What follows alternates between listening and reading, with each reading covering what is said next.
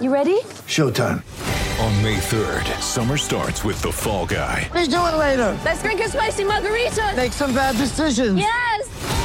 Audiences are falling in love with the most entertaining film of the year. Fall guy. Fall Guy. Fall guy. That's what the poster said. See Ryan Gosling and Emily Blunt in the movie critics say exists to make you happy. Trying to make it out? Nope. Because I don't either. It's not what I'm into right now. What are you into? Talking. Yeah. The Fall Guy. Only in theaters May 3rd. Rated PG-13. Get ready for the greatest roast of all time the Roast of Tom Brady, a Netflix live event happening May 5th. Hosted by Kevin Hart, the seven time world champion gets his cleats held to the fire by famous friends and frenemies on an unforgettable night where everything is fair game. Tune in on May 5th at 5 p.m. Pacific time for the Roast of Tom Brady, live only on Netflix. Coming to you from Classic City, the capital of the Bulldog Nation. it's time for another edition of the podcast designed for the most die-hard Georgia fans in the country, Here are your hosts. Tyler and Charlie. What's up, guys? Welcome back to another edition of the Glory UGA podcast. I'm your host, Tyler, and back with me today for our bye week mailbag episode is the star of the Glory UGA podcast, my coach, Charlie. Charlie, how are you? I'm not the star. You are the star. No, I'm not. According to at least five listeners, you are the star of the podcast. So impressive. Embrace it. Embrace it. Um, Charlie, I know you love college football. I know you love the Georgia Bulldogs. But I also know that you love a good bye week. I do. I know you do. So on a scale of 1 to 10, how excited are you right now about this bye week? 10. Really? Yes. What is it about Although I wish there were better games on. It seems to always work out that way. Like our bye week, weeks, like middle of the year, and so like, I guess it's when a lot of teams are hitting their bye week, and the schedule, the slate, just usually isn't all that killer, and uh, we're kind of running into that again, which sucks, but it's it's still a nice bye week. Still enjoyable. What do you do on the bye week? Sleep. Catch up on sleep? Yep.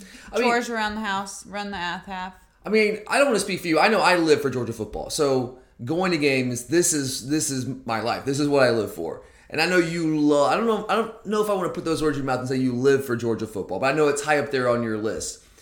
So clearly, we love this stuff. But why do you love the bye week so much when the dogs aren't playing? Well, because we go to all the games, home and away, so it's Yeah. nice to have a weekend to relax and not run all over the place. you, football season, especially for us in this podcast, now we're doing four episodes a week, or I'm doing four episodes a week.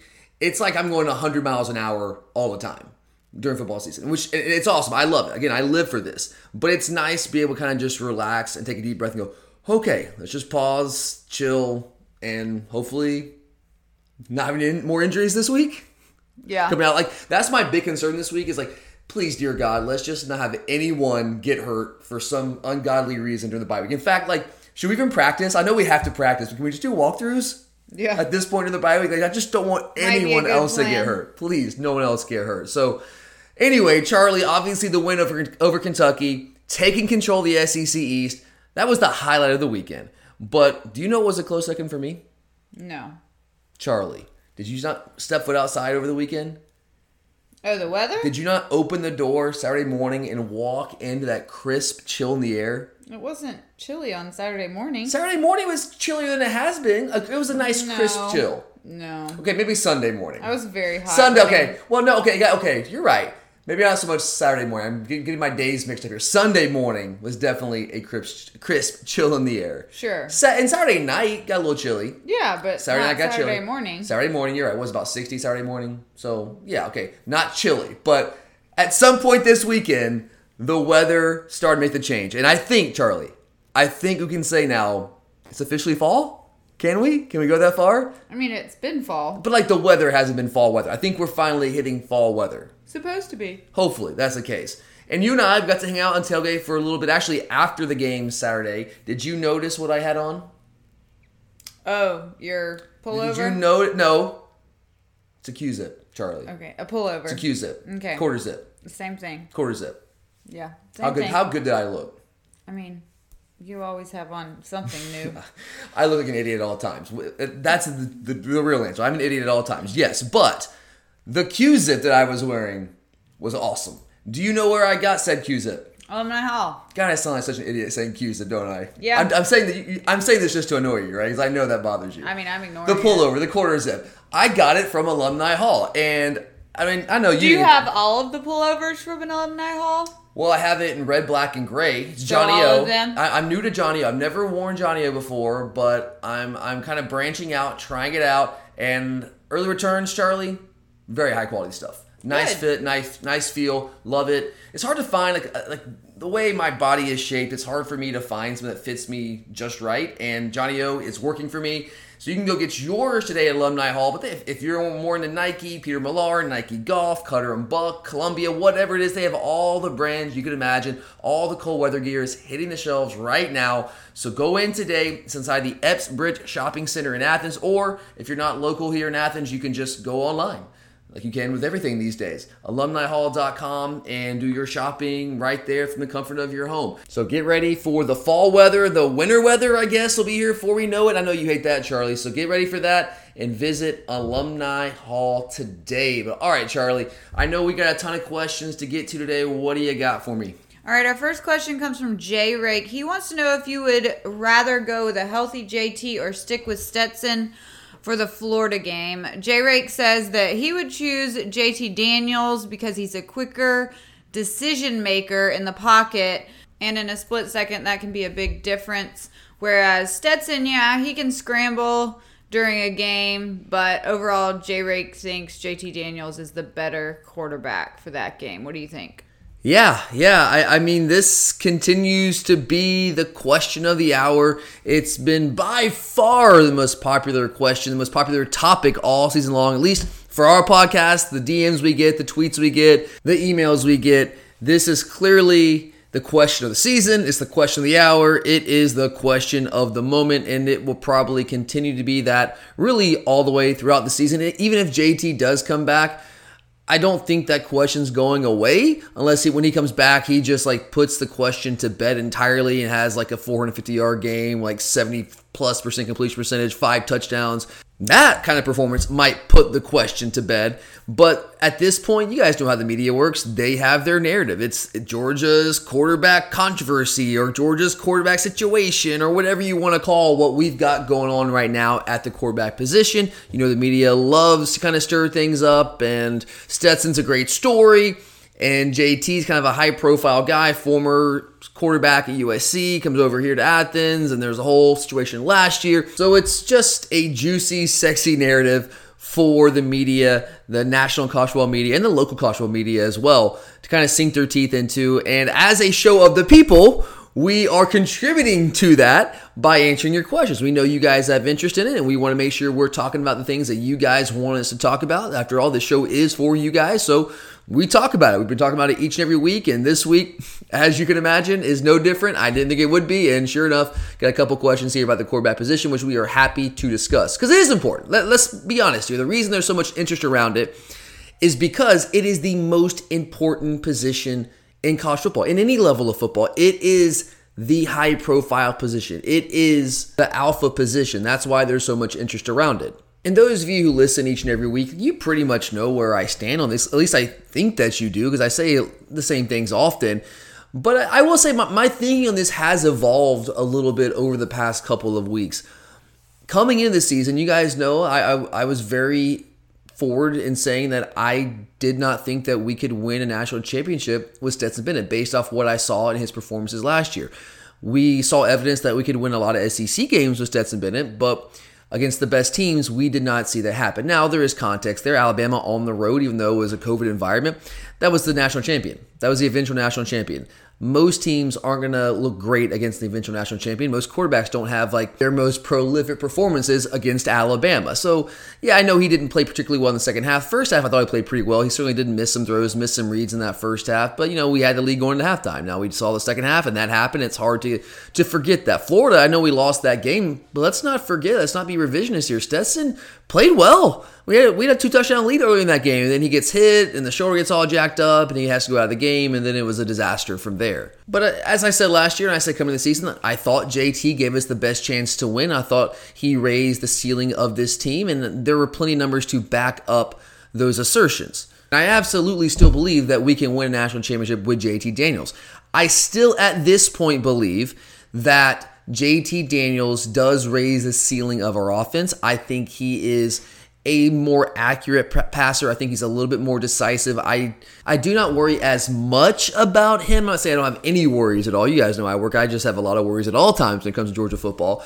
But I don't have as many worries when it comes to JT Daniels trying to fit balls into tight windows, taking those risky kind of gunslinger mentality type throws.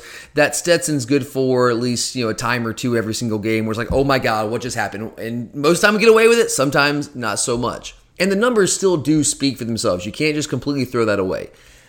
So I do think JT, if 100% healthy, I still think from a talent standpoint, from a polish standpoint, he gives us a higher ceiling offensively.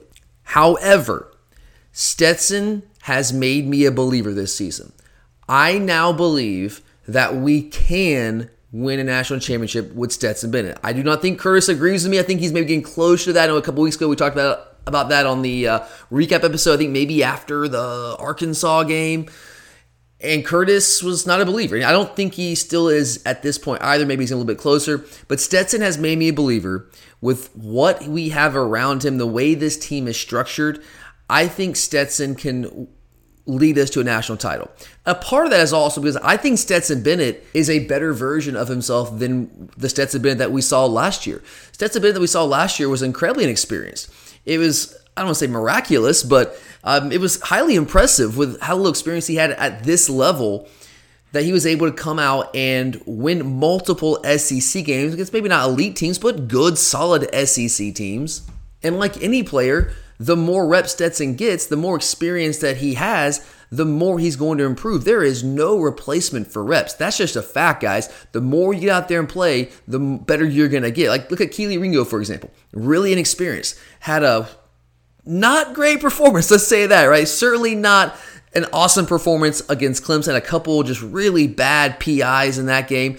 But you know what? With more reps every single game, Kelee Ringo is getting better and better and better. That's just how it works. And I think that's where the people who are anti Stetson, and maybe calling them anti Stetson is a step too far. Maybe it's not that they're anti Stetson, but they don't believe in Stetson and that they don't believe that he can win a national title here at Georgia. I think that's where they're making a mistake. I think that's where they're going wrong. They're acting as though Stetson and his ability is just static. That there has been no growth and there cannot be any growth. What they saw last year against Alabama, what they saw last year at different points, maybe against Florida, I guess people hold that against him, which I don't really understand why, because I thought he played pretty well in that game. But what they saw last year in the biggest moment, the biggest stage against the national champion in Alabama, they cannot let that go. To them, that is who Stetson Bennett was, that's who Stetson Bennett is, and that's who Stetson Bennett will always be in their minds. And that's where I disagree a little bit with people of that mindset. Stetson Bennett is like any other football player. He can get better. Stetson has a lot of room to improve. We saw that last year, right? Because he hadn't played that much. And I think you're seeing Stetson Bennett grow up in front of our eyes and get better and better each week. Now, he still has those one or two throws a game where it's like, oh, dude, let's not do that. Let's not put the ball in harm's way like that. But I think you're seeing that less frequently than you have in the past. And one thing I'd also say about Stetson, you know, people give him a hard time. I said this on the recap episode earlier this week.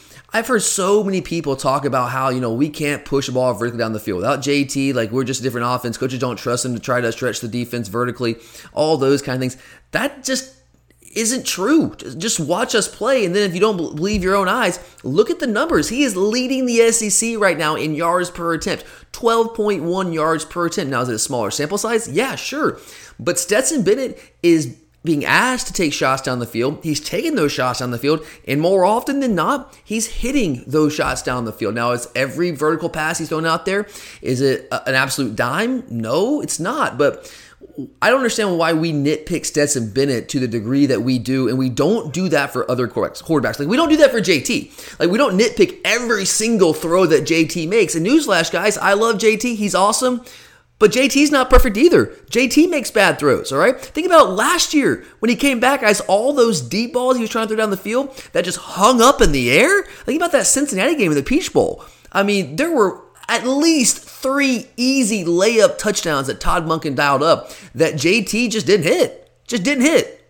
just flat out did not hit them. That's fine. He's come back off injury and all those things, but I just it bothers me that in some time in some cases we eat our own and like we go out of our way. Some people in the fan, fan base go out of their way to just look for and magnify any shortcoming in certain players. They did it with Jake Fromm. They're doing it with Stetson Bennett, and I I, I don't subscribe to that because I think all guys are flawed. Everybody makes mistakes. Even the best players on our team, even Jordan Davis, guys, makes mistakes on, on plays. All right, Brock Bowers, we love Brock Bowers. He's made play after play for us. Missed a couple of key blocks in that game against Kentucky that potentially could have been scores or set up scores, or at least set up big explosive plays. Even guys like that aren't perfect on a down to down basis. And it just frustrates me that sometimes some of us hold certain players to different standards than they hold other players to. But anyway, getting back to Stetson and JT and back to the original question. I know I kind of got a little off track here. But back to Jay Rake's original question. If JT's back fully 100% healthy, Stetson still being the Stetson we've seen so far this season, who do I go with going into the Florida game if JT's healthy? For me, I'm going to stick with this. I I do think that we have a higher upside in offense with JT. Okay, so I'll stick with that. However, I will also say I think we can win with Stetson Bennett. I think we can continue to win at a high level with Stetson Bennett. I personally think that Stetson could win a game with his arm if he's asked to, if we have to do that, if someone's able to slow down our run game, which they haven't been able to do when he's been our quarterback. But if that was the case, I do think he could do it. I just haven't seen it yet. So I don't have as much confidence in that. I don't have the evidence to to kind of go off of like I do with JT Daniels. we saw it last year against Mississippi State. We saw it against Cincinnati. We could not run the football to save our lives in either one of those games, and we were still able to find a way to win, largely because of what JT Daniels was able to do in the passing game. And again, I'm not saying Stetson can't do it. I'm just saying I don't have the evidence that he's done it yet. I do have that evidence with JT. But here is the other thing, all right? Here's the other thing. Who do the players in the locker room trust? Who do they have more faith in? Who are they behind? It's almost impossible for us to know that, right? Unless you know someone on the team and you talk to them. It's just really hard to know that. I think when you're talking about the quarterback position, how much a leader that player has to be for the offense, I think that is a factor that has to be considered because a team does rally around its quarterback. And I'm not saying by any stretch of imagination the players don't trust JT. I have no reason to believe that's the case. We heard all offseason. In fact, I know some people around the program who said he did a great job being leader this offseason and really earned the trust and respect of all his teammates. But has Stetson kind of won them over with how he's handled this whole process and how he's performed the past couple weeks? I, I don't know the answer to that, but that's something that coaches are going to have to factor in this decision as well. And just, I, I hope to God that JT does get healthy so our coaches have two really good options to choose from. Because the fact is, guys, I've said this before, I think we have two SEC starters in our quarterback room. And I don't know if there are many other programs in the in the league or even around the country that can say that. We saw Penn State lose game to Iowa a couple weeks ago. Again, they had no business losing. They would have won that game by two plus touchdowns if Sean Clifford didn't get hurt in the first half. He got hurt and they had nobody behind him. Will Levis, their backup, former backup, had transferred to Kentucky. He's playing for Big Blue Nation right now. And they lost that football game. So we're in a really fortunate spot right here. Uh, but I, I really just hope that JT gets healthy so that we have the best options to choose from. And uh, right now, we should put our coaches, our, our trust in the coaches to make the right decision because they're the ones around the team that practice every day. And it's fun for us to talk about it, but we just don't have all the information to operate off of like our coaching staff does. All right, our next question comes from Cliff. He wants to know what did Kentucky do differently with their offensive attack that exposed the dogs? He thought the Wildcats offense was making great calls and at times taking advantage of aggressive play from UGA. So, what adjustments should Dan Lanning make as other teams will certainly copy their game plan? Thanks for the question, Cliff. You know, we always appreciate it, buddy. Um, I'm going to say, though, Cliff, I personally don't think Kentucky had all that much success against our defense. I mean, yeah, they, they did convert too many third downs for my liking, 9 and 19 third downs that, that's too many, but I think four or five of those came on the very last drive, and we were certainly playing a, a different philosophy def- defensively than we normally do, with the game well out of hand. We were not being near as aggressive, and that's just not indicative of how, we play on a game by game and drive by drive basis. But we still, even without like, coming into that last drive, and yeah, it was, and I did not like the last drive. Trust me, I did not like it. But there's context there. They had four downs to work with. We were up thirty to seven. We were not certainly not playing with the same aggressiveness, the same level of aggressiveness that we typically do. But still, regardless, I mean, when a 22 play drive, 11 plus minute drive, like that's unheard of. And they converted a couple third, more than a couple third downs, a couple fourth downs on that drive. So I didn't love that. But coming to that drive, I think they had like 150 yards total offense prior to that very last drive of the game for them. And at the end of the day, we held them to 243 yards. We held them to 51 yards rushing. We held the SEC's leading rusher to seven yards rushing on seven carries. We held Wan'Dale Robinson, who's who's like playmaker personified, to 39 yards through the air. I mean, yeah, had 12 catches, but 39 yards. That's what they do. They try to get him in space and little short, you know, little hitches, little screen games, kind of stuff, all that type of thing, and just let him go make plays. And we didn't allow that to happen. So I think our defense actually did a good job. Now Kentucky's terrible. Well, they're not terrible offensively. They're not a dynamic offense to say that, and, and, we probably should have done what we did to them. And, and, yeah, the last drive did kind of frustrate me a little bit. And I guess if you look at the entire game, where they had one scoring drive in the second quarter, uh, had a drive where they missed a field goal. So like they had like two and a half good drives on us uh, throughout the entire game. And yeah, that's more than I like. It's more than we're used to. We're, and it's it's one of those things. It's crazy right now. Like we're we're in this situation. Our defense has played so great that when a team scores 13 points on us, get two touchdowns through the course of four quarters, we're like, oh my god, what what what just happened? Even though we held them 243 yards, held, held the SEC's leading rusher to seven yards on seven carries. So I mean, I, I thought overall it, it, was a good performance. It was now was it as dominant? As some of the other performances we've seen? No, I, I, think it's fair to say it wasn't as dominant, but I mean, we still had what with three sacks in the game. I think we had eight tackles for loss in the game. So we were still aggressive up front. We were still disruptive up front. Now, some things that they did to kind of counteract some of the stuff that we do is they got the ball out of Levis's hands as quickly as they could. Obviously, you saw they were trying to slow down our pass rush, make us, make us think about that a little bit with a lot of a lot of screen game stuff. Um, they were doing a lot of of play action stuff like boots stuff, kind of getting him out of the pocket. He's a mobile guy.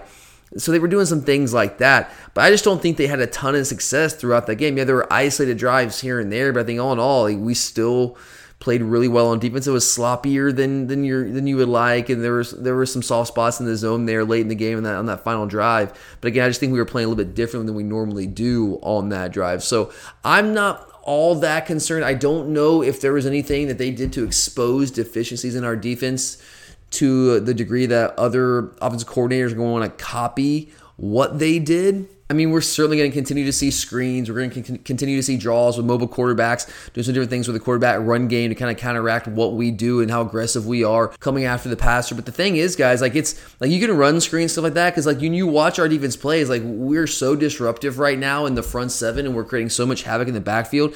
You would think we're doing that by blitzing heavily, and we're just not. It might look like we're blitzing heavily, but we don't. Again, you guys heard me say this many times. I define a blitz as bringing more than four defenders rushing the passer. We very rarely do that. We just make it really hard on the offense because we use simulated pressure and do a fantastic job of disguising who's coming and also the fact that we have so many insanely talented athletes in that front seven, front six, whatever you want to call it these days, that any of them can come after the passer, any of them can drop into coverage and play in space. And I'm including guys like Travon Walker. I've seen I've even seen Devonte Wyatt and Jalen Carter actually drop into coverage before.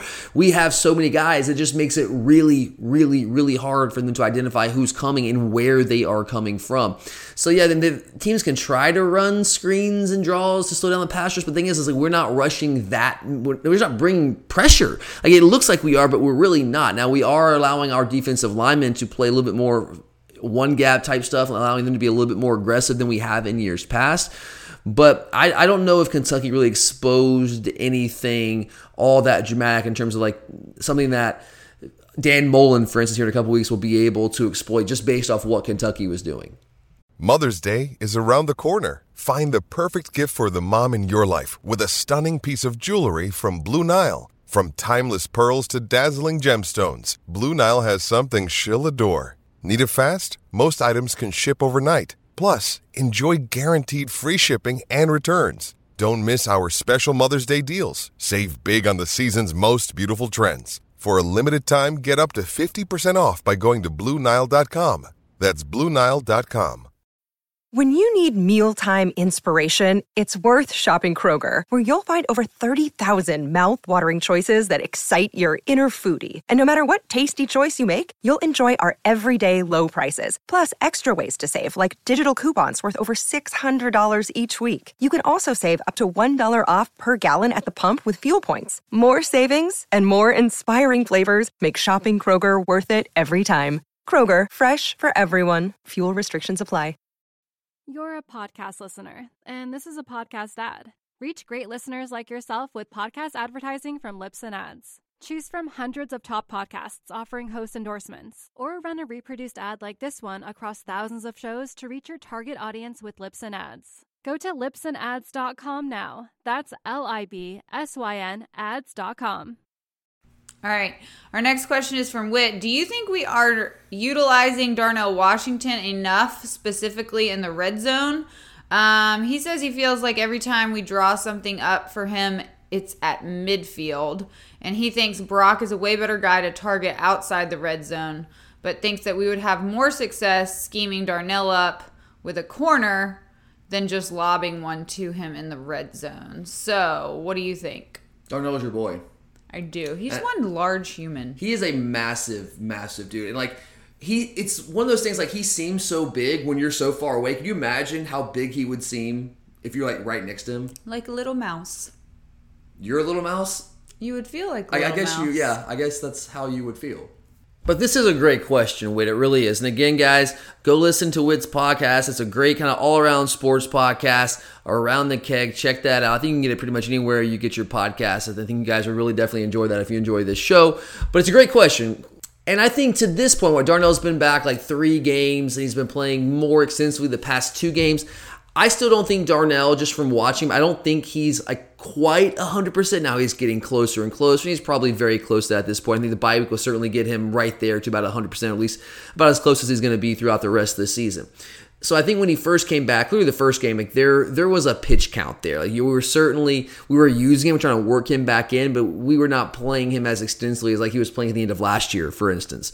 So I think that's part of it as well. And also you have the emergence of a guy like Brock Bowers, who clearly is, I mean, at this point, the best playmaker on our entire offense. He has become our go-to guy. So maybe he's cutting into Darnell's receiving opportunities at this point, but it's, it's a kind of a combination. Darnell hasn't played as much as he's working himself back into playing shape, and you got this guy Brock Bowers who's all everything as a freshman right now. But I do agree with the sentiment that we need to get Darnell more involved in the passing game. We're seeing a little bit more, but I really believe that we are just barely scratching the surface with what we can do with Darnell and what we can do with our tight ends in general. And tight ends are so valuable, guys. There's a reason why we are going crazy right now recruiting tight ends. There's a reason why Todd Monken really likes 12 personnel with two tight ends, even 13 personnel. We saw a couple times on Saturday with, with Darnell Bowers and, and, John Fitzpatrick. There's a reason why we're going to getting guys like Oscar Delp and Pearce Spurlin in 2023, and why those guys are still committing to the Georgia Bulldogs, even though our tight end room is as stacked as any tight end room in America at this point. The reason is because we are selling them on a vision that we're going to use all of them at the same time. And we're going to use heavy 12 personnel, 13 personnel looks. And here's why it's so difficult to defend 12 and 13 personnel looks when you have tight ends that are like legit hybrid players that can block inline and also just absolutely kill you in the passing game. Guys like Darnell Washington, Brock Bowers, like Oscar Delp is going to be, like Pearce Spurlin is going to be in a couple years, and Fitzpatrick maybe to a little bit of a lesser degree, but still a good athlete and, and a hybrid-ish tight end in his own right. What it does, guys, I think we talked about this a little bit on the recap episode, but just to kind of reiterate this, it's so valuable to have guys like that. I've told you guys like for years now hybridization has been the name of the game. It's been like the biggest trend the past couple years. Go to, go to the NFL with like Travis Kelce, like those kind of guys that can block in line well enough, but could also just kill you in the passing game.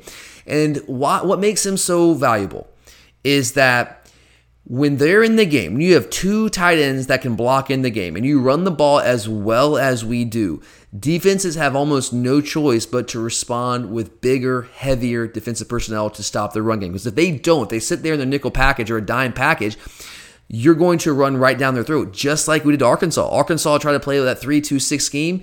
And I told you guys coming to that game, we had to run the football, and we did, and they couldn't stop it. They finally had to start bringing safeties down. Then we hit play action shots off that and hit some big explosive plays in the passing game. And same thing with Auburn as well. And you saw that also with Kentucky. It's been the same formula for like three weeks in a row. And so when you have those tight ends on the field like that and you use them and you're able to establish the run, the defenses have to get heavier. They have to get bigger personnel on the field to stop the run or you will gash them and, and beat them.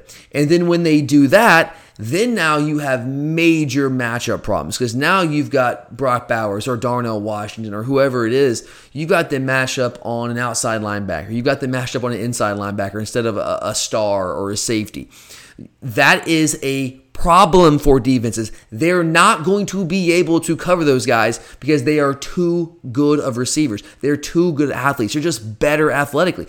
Brock Bowers could play receiver for us guys if we really wanted him to. He absolutely could. Guy runs a 4-5. You've seen him break away and leave secondary guys in the dust. I mean, how many explosive plays this guy hit? I mean, he had another one that was called bad because Justin Shaffer had just an absolutely ridiculous hole that didn't need to happen on that tight end screen. That would have been another big play for him. He would have had like 160 yards receiving in that game. It's just a problem for them because it, whatever you do, because what you want to do as an offense, what Todd Monken does and what he likes, this is the reason why he likes 12 and 13 personnel. It puts the defense in conflict. That's the name of the game in offensive football. You want to put the defense in conflict. Now, that can mean you're putting an individual player in conflict, like with RPOs, or it can mean you're just putting the defensive coordinator in this bind and putting the entire defense in conflict, making them choose between big personnel or lighter, more athletic personnel. And whatever they choose, if you have hybrid guys like Darnell Washington and Brock Bowers and Oscar Delp, they're going to be wrong. If they come with bigger personnel, you throw the ball. You go play action and they can't hang in coverage. If they go lighter personnel, that's fine. We'll run the ball right down your throat just like we did against Arkansas. So it's it's truly a damned if you do, damned if you don't situation because you're putting the defense in conflict and that's what offensive football is all about. And Todd Monken does that as well as anyone that I've seen. I don't want to say, you know, the best coordinator in America yet, but any coordinator I've seen at Georgia in a long time. I, I really believe. I mean, he is a stud, and we are lucky to have him. But yes, I, I would like to see Darnell get more involved in the passing game, and I think that he will. I do think you're right, Whit in uh, in saying that he is a major untapped weapon in the red zone. I don't think we've had to use him in the red zone. It's another thing Todd Monken does really well. We have some really great red zone packages. We're really doing a great job of scoring touchdowns in the red zone more often than not. And I think Darnell Washington is another tool in our chest there. You're right, line him about wide on a on a cornerback. You could force single coverage out there. Because I mean, a lot of times what you're going to see right there inside the five yard line in the red zone, you're gonna see a lot of man coverage, and uh, that's a that's a matchup problem. If you can scheme up that way and get him one on one with a cornerback out wide, uh, as big as physical as he is, you throw the ball up to him, he's going to win that more often than not if you put the ball remotely within his his radius there. So I think you're exactly right there, and I do think that we will see more of Darnell Washington in the pass game, and I do think before it's all said and done, he will become a red zone weapon for us because he needs to. He he's absolutely an untapped weapon there in the red zone. Dalton wants to know if Brock Bowers is the best tight end in the country, which, of course, you called this one. I didn't Kudos. know if you were going to read that last part, Charlie. I didn't know. I didn't know if you were going to read that last part. I give you credit where credit is due. Well, I appreciate that, Charlie. I, I, get plenty of things wrong. My picks last week were abysmal. We'll get to that later on this week. So I get plenty of things wrong. But Brock Bowers is a guy, yes, I called that one. I got to pat myself on the back just a little bit there. But is Brock the best tight end in the country? I think we actually got this question from two different people. Uh, but Brock Bowers, best tight end in the country. I think you can certainly make that argument. I mean, he has, like I said earlier, he's become our go-to guy as a true freshman. Not only is he a reliable target, but he's an explosive target from that position. Multiple hundred-yard games, and I think obviously you you would imagine as is as is the case with any freshman, his best football is still ahead of him. The one guy that comes to mind the top of my head here is I think about it is Michael Mayer from Notre Dame. I would still take Brock. I think Brock is more explosive than Mayer is. I think he's more of a threat. Um, to just to absolutely just break one as we saw earlier in the year. I mean, it was that UAB that game where he just was a 89, 90 ish yard touchdown, whatever it was. Uh, I don't think Michael Mayer has that kind of gear, but Mayer, Mayer's a little bigger, a little bit more physical. He's really good trying to think tight ends off the top of my head. I mean, Billingsley from Alabama is good. He's a little bit of a different tight end. He's not quite as good of a blocker. He's almost like just a wide receiver, more or less. Like he's only tight end in like name only. He hasn't played as much this year as he got in Saban's doghouse, but I think he's a really talented guy. I think he's gonna be an NFL player. Charlie Kolar is really good at Iowa State. I just got done watching the uh, Iowa State Kansas State game last night, and why am I watching that? Because I just like college football. I want. I'm curious if Iowa State has a chance to beat Oklahoma. Um, but Charlie Kolar is a good tight end. He's going to be an NFL player for sure. I think Bowers is better. I, I and I know it's crazy to say because Kolar I think is a two-time All-American at tight end. I think Bowers is just more explosive. I, I, really do. And you call me a homer if you want. That's fine. And uh, the fact is, I've seen more of Bowers to be sure, so I'm more familiar with his game. I, I right now with his explosiveness, and his ability to just be a game breaker at tight end, also such a willing and an increasingly effective blocker on the outside, uh, and also in line as well. I, I think I would probably take Bowers. I really don't think it's a stretch to say Bowers is the best tight end in the country. That's crazy. That, that's crazy. He's a true freshman. So yeah, you know what? What the heck? Let's say it. Yeah, Brock Bowers best tight end in America. QB Reed T hit three. Yeah, that's a. Did I read that correctly? Very, I, I, would like to know like the origin of that name. It's a it's a great uh, username on I don't Twitter. know. Yeah. Would like to know why. But we did, appreciate you listening to the show. Definitely. Would like to know why does UGA struggle in short yardage and is not very creative when they get into those situations. We struggle in short yardage right now when we try to run the football because we're not big enough on the interior. We've talked about this all year. We're just not big enough. We're not getting consistent movement. Still, the offensive line's blocking better. They're doing a better job. I think they've been really good in pass protection for us. I think that's something that's been kind of uh, undersold. I think they've done a really good job protecting the passer to this point. It's one of the reasons that both Stetson and JT have, have been really effective this year because they're not feeling a ton of pressure right now. They've done a great job there. And we've done a much better job in the run game as well. But if you watch us, we're still not getting consistent push on the interior. We're just not big enough there. We've got two centers playing. Warren Ericson and Sedrick Van Pran are both centers, and by by by definition, centers are just smaller. They're just smaller. And I, so I've been saying all year long, like I would love to get Jamari Salyer or somebody else to step up at right guard. Not that, not that I don't think Warren Ericson's good. I think Ericson's fine. He's a good center. He's just not really built to play guard. I mean, Ben Cleveland, look at what we had with Ben Cleveland there, and you go from Ben Cleveland to Warren Ericson. You're just not going to get as much push. And when teams are dead set to stop us, you know, short yards right there between the tackles, uh, expecting us to run the football, we're just not getting that consistent movement there on the interior, and that's why we're having trouble running the ball in the short yard situations.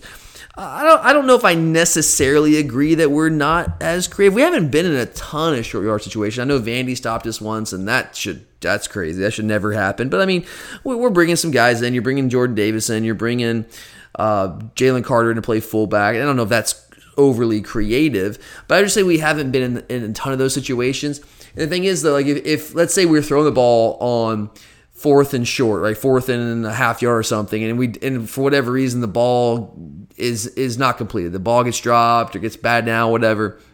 People are be screaming their heads off. Why don't you just run the football? Why don't you run the football? So it's like not its coordinator. If you get it, if you get the conversion, you're a hero. You're a genius. If not, no matter what you did, you're an idiot. Um, but I, I, just think we haven't been in too many situations like that. I thought we did a fine job last year for the most part, considering the, the personnel issues that we had offensively. There were times where it's been years, honestly. We've had issues, short yardage, but trying to run the football. Going back to Florida a couple years ago, right? What year was that? 2018, maybe 17, whatever year. Like it was crazy. So that's been uh, something that's been an issue for a couple years across the board with you know a couple different offensive coordinators. But right now, if you're looking at this specific year, we're just not big enough on the interior. That, that's really what it comes down to. In the short yard situation, we're trying to run the football. All right, our next listener, Jamie, wants to know what it's going to take for Kirby to bench Shaffer. Says it certainly has to be time. Suggests moving Salyer inside and put Jones out there at left tackle. We have two weeks to get them all good reps. What's your take? So, is this Curtis? The Curtis in this question in? Yeah, I feel well, like this is I Curtis. mean, maybe using an fake alias. name. I feel like this is probably Curtis because Curtis has been on this for. I mean, I'm not exaggerating when I say years at this point. But at this point, I I don't know, man. I don't think it's going to happen. I think Shaffer's just got a he's got a guard spot locked down. The coaches trust him. He does give us a, a, some size and some girth, some mass on the interior, which is something we don't have outside of him right now. So I do like him for that reason. But that mass and that size doesn't really help us so much when he's flopping around on the ground like a dead fish. Because I don't know how many times you, you watch the game and you see this guy just rolling around on the ground. It, it's crazy. It's almost like Cade Mays. Cade Mays a couple years ago was always on the ground always, always could not stay on his feet to save his freaking life. And now Justin Shaffer's kind of taking that mantle. Now that's that's his job. That's his role in the team. And then you just had the inexplicable grab of like the collar of the Kentucky defender when Bowers had a had a big play opportunity. They was going to score regardless. He didn't need to do it, and just so things like that add up. But I do think Shaffer. I think he's fine. I, I don't dis. And Curtis doesn't dislike him. I am not as down on Shaffer as Curtis is. I know a lot of people in the fan base are as well. And like, I don't think Shaffer's particularly great. I really do not. But he, again, he does give us some size on the interior. I wish he would stay on his feet a little bit more and stick on his blocks a little bit longer. Um, but I, I, right now it's just we don't have we don't have another option that's ready. I wish that we did. May like if our coaches trust me, guys, if they if they trusted Xavier Truss more than Shaffer, he'd be in the game. Our coaches want to win. If they trusted Lindberg more, he'd be in the game. If they trusted, let's say, Broderick Jones out left tackle more and gave a chance to move Jamari in, then maybe you wouldn't have to have Shaffer out there. But right now, we just, those other guys, just for whatever reason, the coaches who see them every single day at practice and are in the meeting rooms and they just don't think that they're ready. They don't have the coaches' trust. So I, I don't think that Shaffer is going anywhere until after the season. So we're just gonna have to to live with it. He's he, he's not always bad, guys. Like I I know, yes, he misses some blocks and he falls on the ground and and wiggles around, whatever he's doing down there, but. He he is good. There are stretches where he does some good things for us and gets some movement. I just wish it was a little bit more consistently. All right, Christopher wants to know who do you think we will get back after the bye week? Well, that is a great question. It's another question of the hour here today. Got a lot of great questions of the hour today. That's a great question. I know that at the top of the list, people are thinking JT Daniels, JT Daniels, fingers crossed, fingers crossed, fingers crossed. And I certainly hope he's cleared as well. I want whoever gives the best chance to win. I want him and Stetson go out there, practice, and battle it out. And I want the best man to be out there who gives us the best chance to win. And I, and I think we're better off when both guys are fully healthy and, and competing. I think that that's just kind of how I view that situation. So I hope JT, but it's really hard to answer this question because we don't know. Um, based off what we know about these injuries, so like with JT, with the lat, I mean, it's just it's it's a it's a muscle thing and. It, rest is really the best medicine. So the bio gives him an extra week to rest. He had a couple weeks to rest. We know that he was starting to throw lightly last week, and he did more. What I was told is he did more last week than he did in the previous two weeks combined, which is a really good sign. And so hopefully he'll continue to progress and be ready to go. Um, I, w- I also heard that he was um, about 30, 40 yard passes, and it was fine, but not putting a lot of juice on it. So I, I, it's just hard to know, man. It's just really hard to know when it comes to something like that. I'm hopeful, but I do not know for sure. Now, some of the other guys offensively, I think we'll get a lot of those guys back. Guys like Jermaine Burton. We saw, I think I saw him out there for a couple snaps, at least one snap. Uh, I don't know if any of you saw him out there, but uh, he was close enough to be ready to play. We saw Marcus Rosemy-Jacksaint for like a play or two out there also. And um, then he got ripped out because we were about to have a substitution penalty, and Kirby was mad and he didn't go back in. So I, I don't know if that was because of that or if it was more injury based or it's like he's already kind of injured and then he just kind of screw, screwed up there. So like, it's just not even putting out there right now. I think both those guys be back ready to go. Arian Smith, man, like he's been, and I, I am not trying to dog the guy. I just right now it's just hard to understand. He, he got a deep bone bruise on his shin against UAB. Guys, that was the second week of September. I mean, it's over a month now. And he's been out. I know it's I know it's a bone bruise, and I've had bone bruises. They like they they are painful. They're very very painful, and you're gonna be limping with that for a while. And the shin's a tough spot. You put pressure on that with every step. I understand that, but it's like man, like we're going on a month and a half now, and this guy's been out with like a bad bruise, but a bruise. And it's like, whoo, okay. So I'm hopeful. I know he's been getting closer. I'm hopeful, and I think there's a really good chance that he'll be back after the bye week. I would put the chances pretty high there, but you know he's got to work himself back into football shape because he hasn't been able to do as much. You know, he's doing been doing some pool running and things like that, but you know it's not the same as out there, actually going out there and getting reps. I think he'll be back. So I think we're going to get close to I'm not say 100% healthy offensively. Kenny McIntosh is another guy I know. Like he didn't pull his groin, but he, but there. Oh, I'm sorry, his hamstring. Uh, it's Jermaine Burton who had the groin issue. He didn't pull the hamstring, but it was really tight, and we've been very cautious of that. When we have the wealth of riches that we do at running back, there's no need to kind of exacerbate that issue. And I would really like to get Kenny McIntosh back because I think he's a playmaker for us. I really do. I think he's a, a great all around running back for us. A really, really, really good undervalued player. So I think we'll there's a really good chance we get him back as well. Defensively, I think Chris Smith should be back as well. I think there's probably a chance he could have gone against Kentucky, but why risk it with the bye week coming up and we trust Dan Jackson? So I think most of those guys get healthy. Pickens, I don't think is going to be out there against Florida. I haven't heard anything to that effect whatsoever. And before anyone asks, just going to put that out there. But I think we're going to get much closer to being fully healthy than we have been at any point this season. The bye week could not have come at a better time. You're a podcast listener, and this is a podcast ad. Reach great listeners like yourself with podcast advertising from Libsyn Ads. Choose from hundreds of top podcasts offering host endorsements, or run a reproduced ad like this one across thousands of shows to reach your target audience with Libsyn Ads. Go to libsynads.com now. That's L I B S Y N ads.com.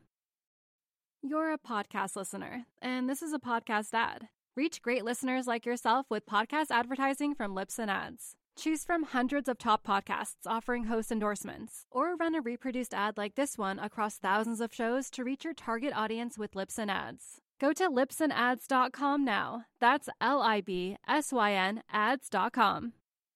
All right, our friend Reggie wants to know Do you think facing Levis this week ultimately helped the dogs limit Richardson, excuse me, in Jacksonville, assuming Mullen finally stops giving Jones chances? Do you think that Emory Jones is going to be on the bench for this game? Do you think that he's actually going to start Anthony Richardson? I have no idea. Well, damn well, I don't know. Did you see the tweet that Anthony Richardson put out after the game? No. You didn't see it. He's based. I mean, I don't have it directly in front of me right now, but it was, it was essentially saying like a reporter asked him. Maybe it wasn't a tweet. I think it was at a press conference. Oh, is this the one where it was like, "Well, time will tell if I stay"? Yeah. Okay. Yeah, time, he's like, yeah, are, yeah. are you? Uh, how are you feeling about like being with the program now? He's like, time will tell. I'm a Florida Gator right now. Yeah, that's not exactly a uh, positive response. Yeah, and he put a tweet out later saying, "Oh no, my, my, like they said I was I was like misinterpreted. I, I I didn't get my point across. I'm I'm glad to be a Florida Gator." It's like that's not what you said, dude. Will be interesting to see how the uh, coaching staff handles that one. Yeah, definitely. But yeah, great question, Reggie. Uh, I'm glad you brought this up because this is going to be another question that we're going to talk about a lot over the next couple weeks leading into this game. Who's it going to be? Is it going to be Emory Jones? Is going to be Anthony Richardson? At this point, we don't know. I, I would not be surprised if it's Anthony Richardson. He obviously basically closed out that game against LSU, and I know obviously the Florida fans are all, I mean, all really all season they've been begging for Anthony Richardson. Richardson. They've been kind of salivating for this guy, and Mullen's been just so like absurdly clownishly stubborn like he always is. It's just everything he does has to be clownish. It just is. That's just Dan Mullen. That's fine. He can't help himself. That's just is who he is. Um, but I think at this point now they got three losses, and I mean they're out of the SEC championship race. They're out of the SEC East race. So I think at this point, why are you going with a guy who's quote unquote more experienced? Even though is he really that much more experienced? He's been around for a long time, but he hasn't really done anything. And oh, by the way, I put this tweet out there. Can we can we now just stop with this? Dan Mullen, quarterback whisperer narrative. Can we just stop that? Because no one in the national media will acknowledge that. They only acknowledge the quarterbacks that Dan Mullen does a good job with. The guys like Feleipe Franks who transferred out, the guys like Nick Fitzgerald who never really developed under Dan Mullen, guys like Emory Jones have been with him for four years, have never developed. They just conveniently never mention those quarterbacks. It's only the quarterbacks like Kyle Trask that he does a good job with, and Dak Prescott. Basically, as far as people are concerned, Dan Mullen's only coach Dak Prescott, Kyle Trask, and oh yeah, he was offensive coordinator for Tim Tebow.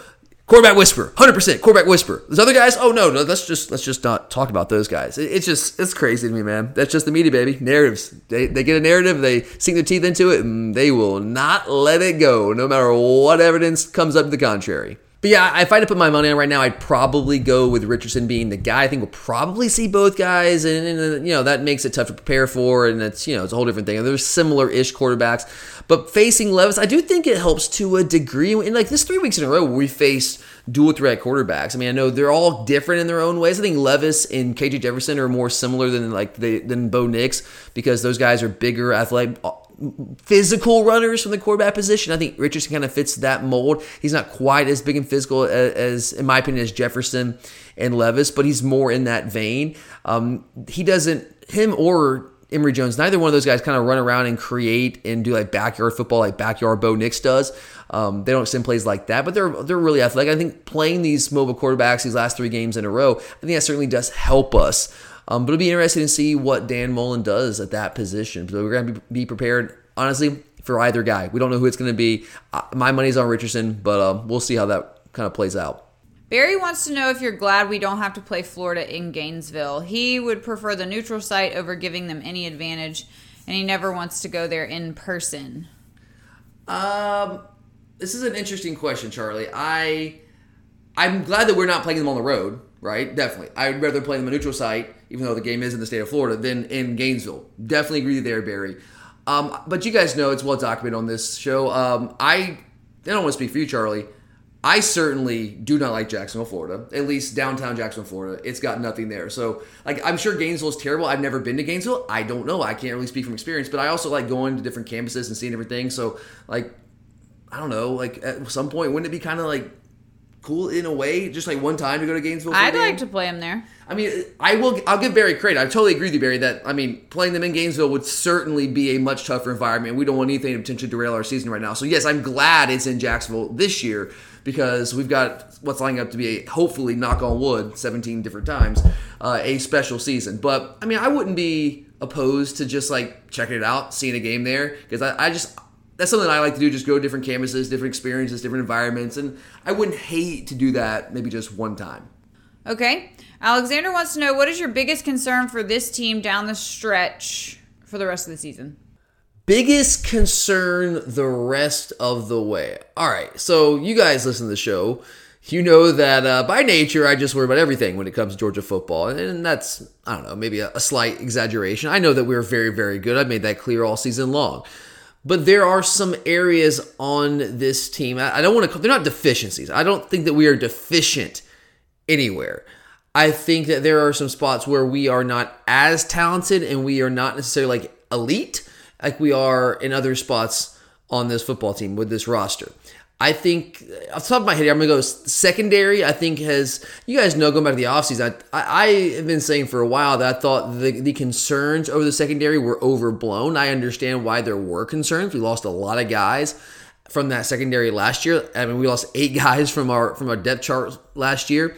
That's a concern with inexperience, youth, all those things. But getting some transfers in, in there, especially Derion Kendrick, obviously Tykee Smith. God, it really sucks for him, man. I, I hate I hate this for him. That battle back to get back from the foot injury and the ACL. It's just terrible. So I, I, I can't wait to see him back next year, hopefully. But all in all, I felt that those concerns were a little overblown, especially when you have a, you had two really good, experienced safeties coming back. Obviously, Lewis Cine had more experience than Chris Smith, but Chris Smith got at least half the year last year as a starter. I thought he played very, very well. So I felt those concerns were a little bit overblown, but I will say. I do not think that we are elite in the secondary across the board. I think that we have some really, really good players who know what to do and don't really blow assignments all that often, especially at the safety position. Obviously, you got a little bit of an experience over there, Kelee Ringo, but he's getting more and more experience with each and every game. I, I just don't think that we are like overall elite in the secondary, and we are razor thin back there. That's a big concern of mine.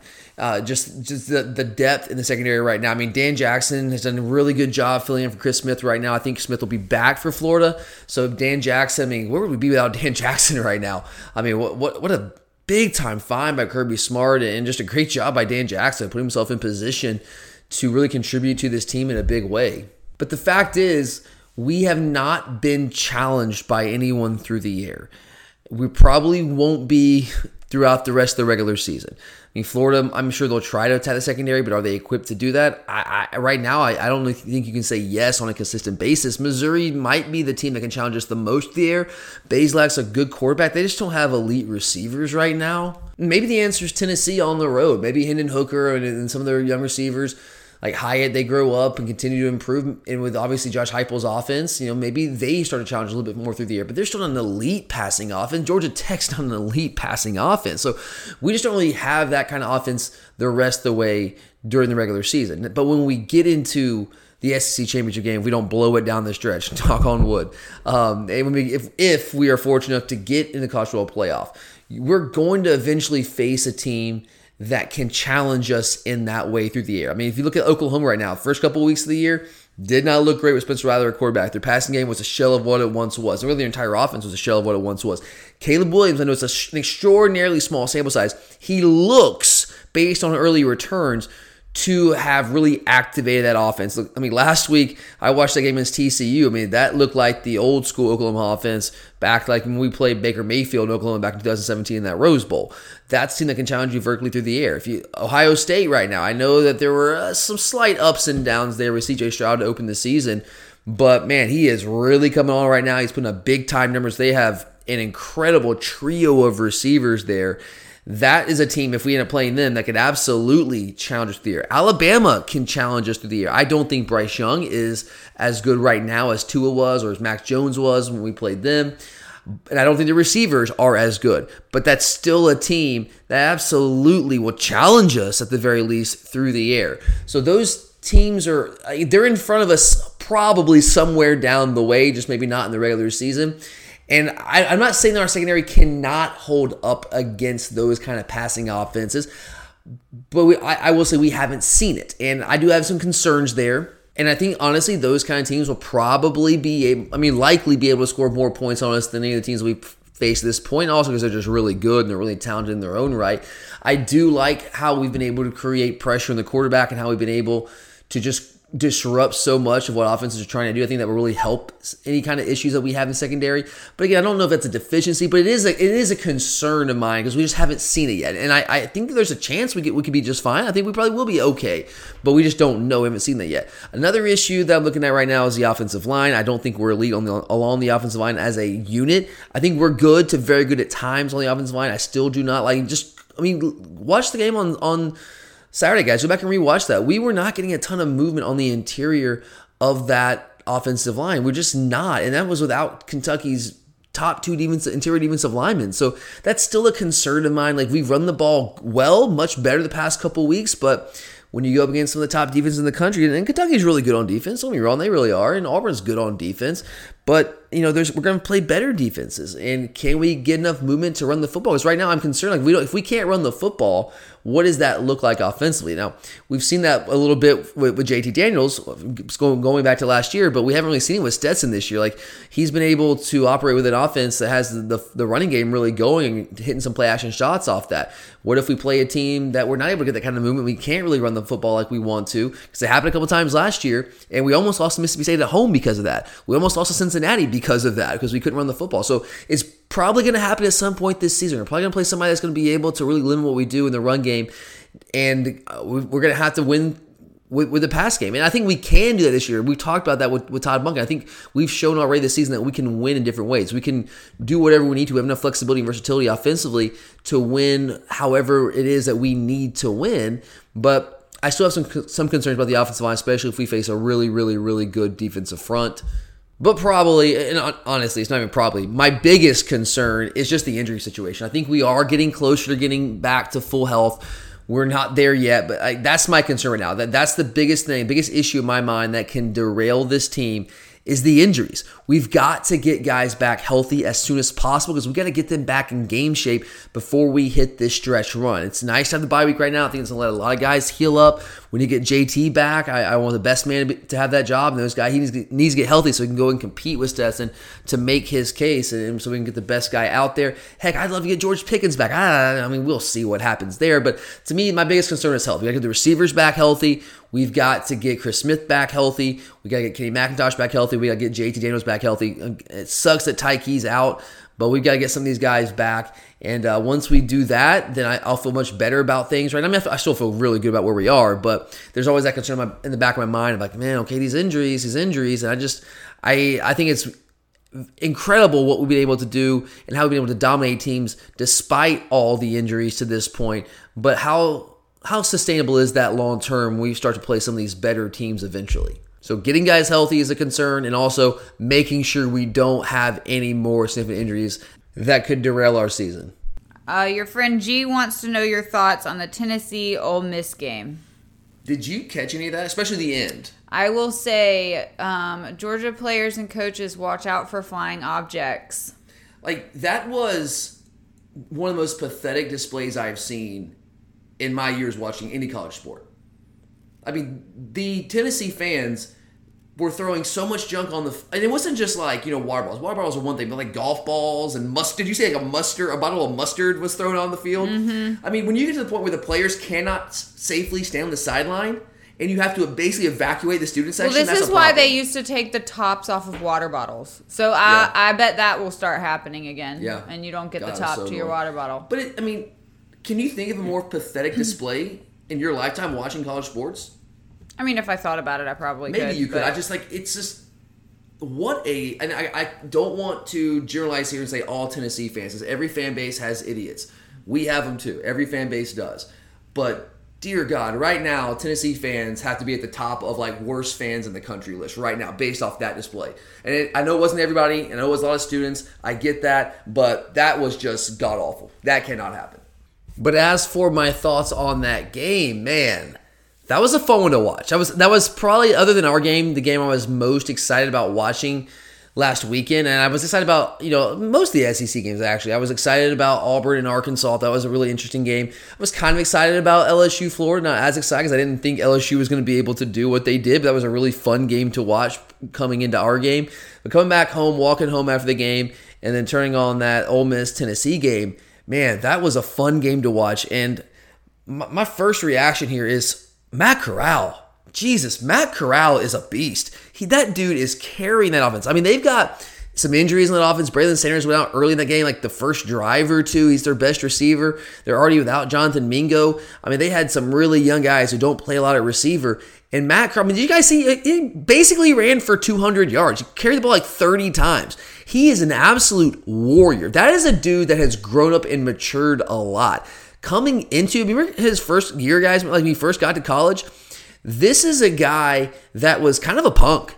Like not even kind of he just was a punk. Like picking fights on the field like just doing stupid stupid stuff. This guy's really grown up under lane kiffin and he's become a flat out leader and an absolute beast and the guy that i'm rooting for and i like watching him play. Think about this guys too. I was thinking about this over the weekend watching that game. It's like hey, remember we were recruiting Matt Corral really hard. It, it, was the same year that Justin Fields came out and Trevor Lawrence came out, and uh, we were probably going to get either Justin Fields or Matt Corral. And if we didn't get Fields, were probably going to get Matt Corral. We got Fields, and then you know we know the rest is history. What happened there? But then Corral goes to Florida. Mullen comes in, and uh, Corral doesn't think he really fits that system. He decommits. He ends up going to Ole Miss, and then you know that, that was with Matt Luke there, and then Lane Kiffin ends up coming in, and he almost lost that job. He did lose that job to John Rhys Plumlee when Rich Rod was their offensive coordinator, and then Kiffin comes in. He's a much better fit. But think about if we had Matt Corral, guys. Like that was a real possibility at one point. It almost happened. Like we didn't get Justin Fields. Like like in some weird way, did landing Justin Fields cost us a national championship? Like I know that you can say, well, you know, starting Jake Fromm cost us a national championship, but like, what if we didn't get Justin Fields and we got Matt Corral? Maybe Matt Corral would have been more willing to sit behind Jake Fromm because I mean he stayed at Ole Miss and fought for that job, even though he kind of lost it out to John Rhys Plumlee. He stayed and, and fought for that job when when Lane Kiffin came in, so maybe he would have stuck around behind behind Jake Fromm and tried to beat him out in 2019. Maybe he would have won that job and and now our offense is certainly different than the Ole Miss offense. It's very different than what Lane Kiffin does. But Matt Corral's turned into a beast, man. I mean, it's you know it's revisionist history. You don't know how that would have played out, but it's just like my mind went there this weekend. It's like, man, you know, we almost got Matt Corral. And uh, he has really turned into an incredible player. And, and Ole Miss is just a fun team to watch. Their defense is obviously not good, but their defense is not as bad as it was last year. And everyone really gave them all sorts of grief after that Arkansas game last week. They gave like 650 yards of offense. But that's the only game this season they've given up more than like 470 yards of offense. And I know that's not a very high standard. 475 yards, not high standard. But when you're literally the worst defense in college football last year and one of the worst defenses in the SEC in the past 10 to 15 years, that's progress. Yeah, 676 yards to Ar- against Arkansas, but 355 against Louisville, 374 against Austin Peay. I know it's Austin Peay. whatever. Uh, 305 against Tulane, only 451 against Alabama, 467 against Tennessee. So yeah, they're not good defensively, but they're so much better than they were last year. And no, their offense is not quite as dynamic as it was last year with Elijah Moore, but it's still a really, really dynamic offense, as dynamic offense as there is in the SEC, as balanced as an of an offense as there is in the SEC. That's a really good team. I think they'll probably win nine or ten games this year. And Tennessee, on the other side, they have a legitimate chance to win that game. Tennessee is better than I thought they were. Their move, I think, making the move to Hendon Hooker was uh, the right move. Starting Joe Milton, like they should be they should be embarrassed they started Joe Milton in the first place. Like that, like I, they should get credit for making the move to Hendon Hooker, but Heupel should get a lot of a, a lot of criticism for starting Joe Milton because Joe Milton was not the guy to fit his system. I, I don't I don't know what they're looking at there, and it was pretty clear from like really week one. So Hendon Hooker has really kind of changed what they're doing offensively a little bit. He's he's much more efficient, much more of a an efficient downhill passer. He also has very similar ability to run the football like Joe Milton does. Maybe not quite as dynamic with his legs as Joe Milton, but not too far off. Defensively, Tennessee still got problems. They're not great. but they're they are better than I thought they would be. They'll probably win. I think. I think right now, if I look at their schedule, it, it's a tough stretch for them. I think they're going to get to a bowl game right now. I think they'll probably get to six and six with a very outside shot at getting to seven wins, and that's more than I thought they would be able to do coming into the season. All right. Well, we know you're going to do a preview show for the Florida game next week, so just give us a brief answer on this question from Charlie. He wants to know if Florida is just sandbagging us so that we'll be overconfident in the next two weeks. Also, what most concerns you about their team coming into Jacksonville? And are you as glad as he is that we got to see Richardson more this week so he wouldn't be a complete surprise to the dogs? Yeah, great question. Really appreciate this, man. It's a really good question. We'll, obviously, we'll get into this a lot more next week when we start to get into our preview of the game in Jacksonville against the rival Florida Gators. But is Florida just sandbagging us so that we'll be overconfident in two weeks? Like, I watching that game against LSU is one of those weird moments where it's like I hate Florida so much and I want them to lose every single game they play, but Florida winning that game was better for us because it's better for our resume if we beat a team that doesn't have an extra loss to a bad LSU team, and Florida losing that game certainly um, look they're going to be motivated to beat us regardless. They're going to play the number one team in the country in two weeks here. They're going to be motivated to beat us no matter what. It's it's a big rivalry game, so I, that, I think this is a little bit overplayed. But you also don't want them to have the extra motivation of hey they just got beat and they want to come out and make amends for that. The coach get their attention a little bit more, all those things. But again, like I I, I think they already were going to have their attention. I think they already were going to be motivated heading into this game. So I don't know if that's that much of a factor. Um, but I mean it, it I know this is all tongue in cheek, Charlie. What you're saying is, is Florida just sandbagging us. They'll be overconfident in two weeks. I th- here's the thing. I, I guarantee you that we are going to be extraordinarily focused and just as, if not more, mo- motivated to win this football game than Florida is because we had the revenge factor from last year. Uh, but what concerns me most about their team coming into Jacksonville. We'll talk more about this next week, of course, but just give you like a, a quick little spoiler here. I'm always concerned about dual threat quarterbacks. It just makes a team really difficult to defend because it makes the run game itself much harder to defend because it, it gives the offense a numbers advantage.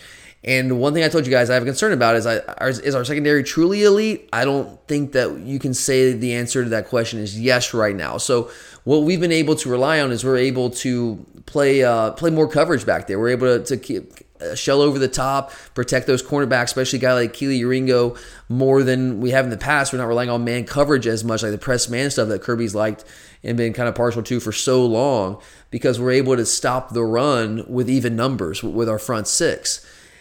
It's harder to do that against a team like Florida that runs the ball as well as they do with their quarterback and we've seen that to to some sort of a degree with uh, I guess with, with, Arkansas. And like Bo Nix doesn't really do a ton of they don't Auburn doesn't do a ton of design runs with Bo Nix. And Levis they didn't do a ton of design runs with him uh, last week with Kentucky. A couple here and there but not really a ton. Um, so I, it just makes the run game that much more difficult to stop. And that's something I'm always concerned about when playing a team like that.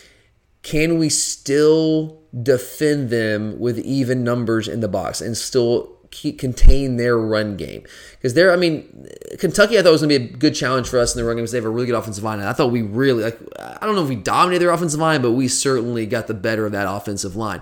Florida's going to challenge us just in a different way because they have that that quarterback that's more of a, a dynamic threat on the ground.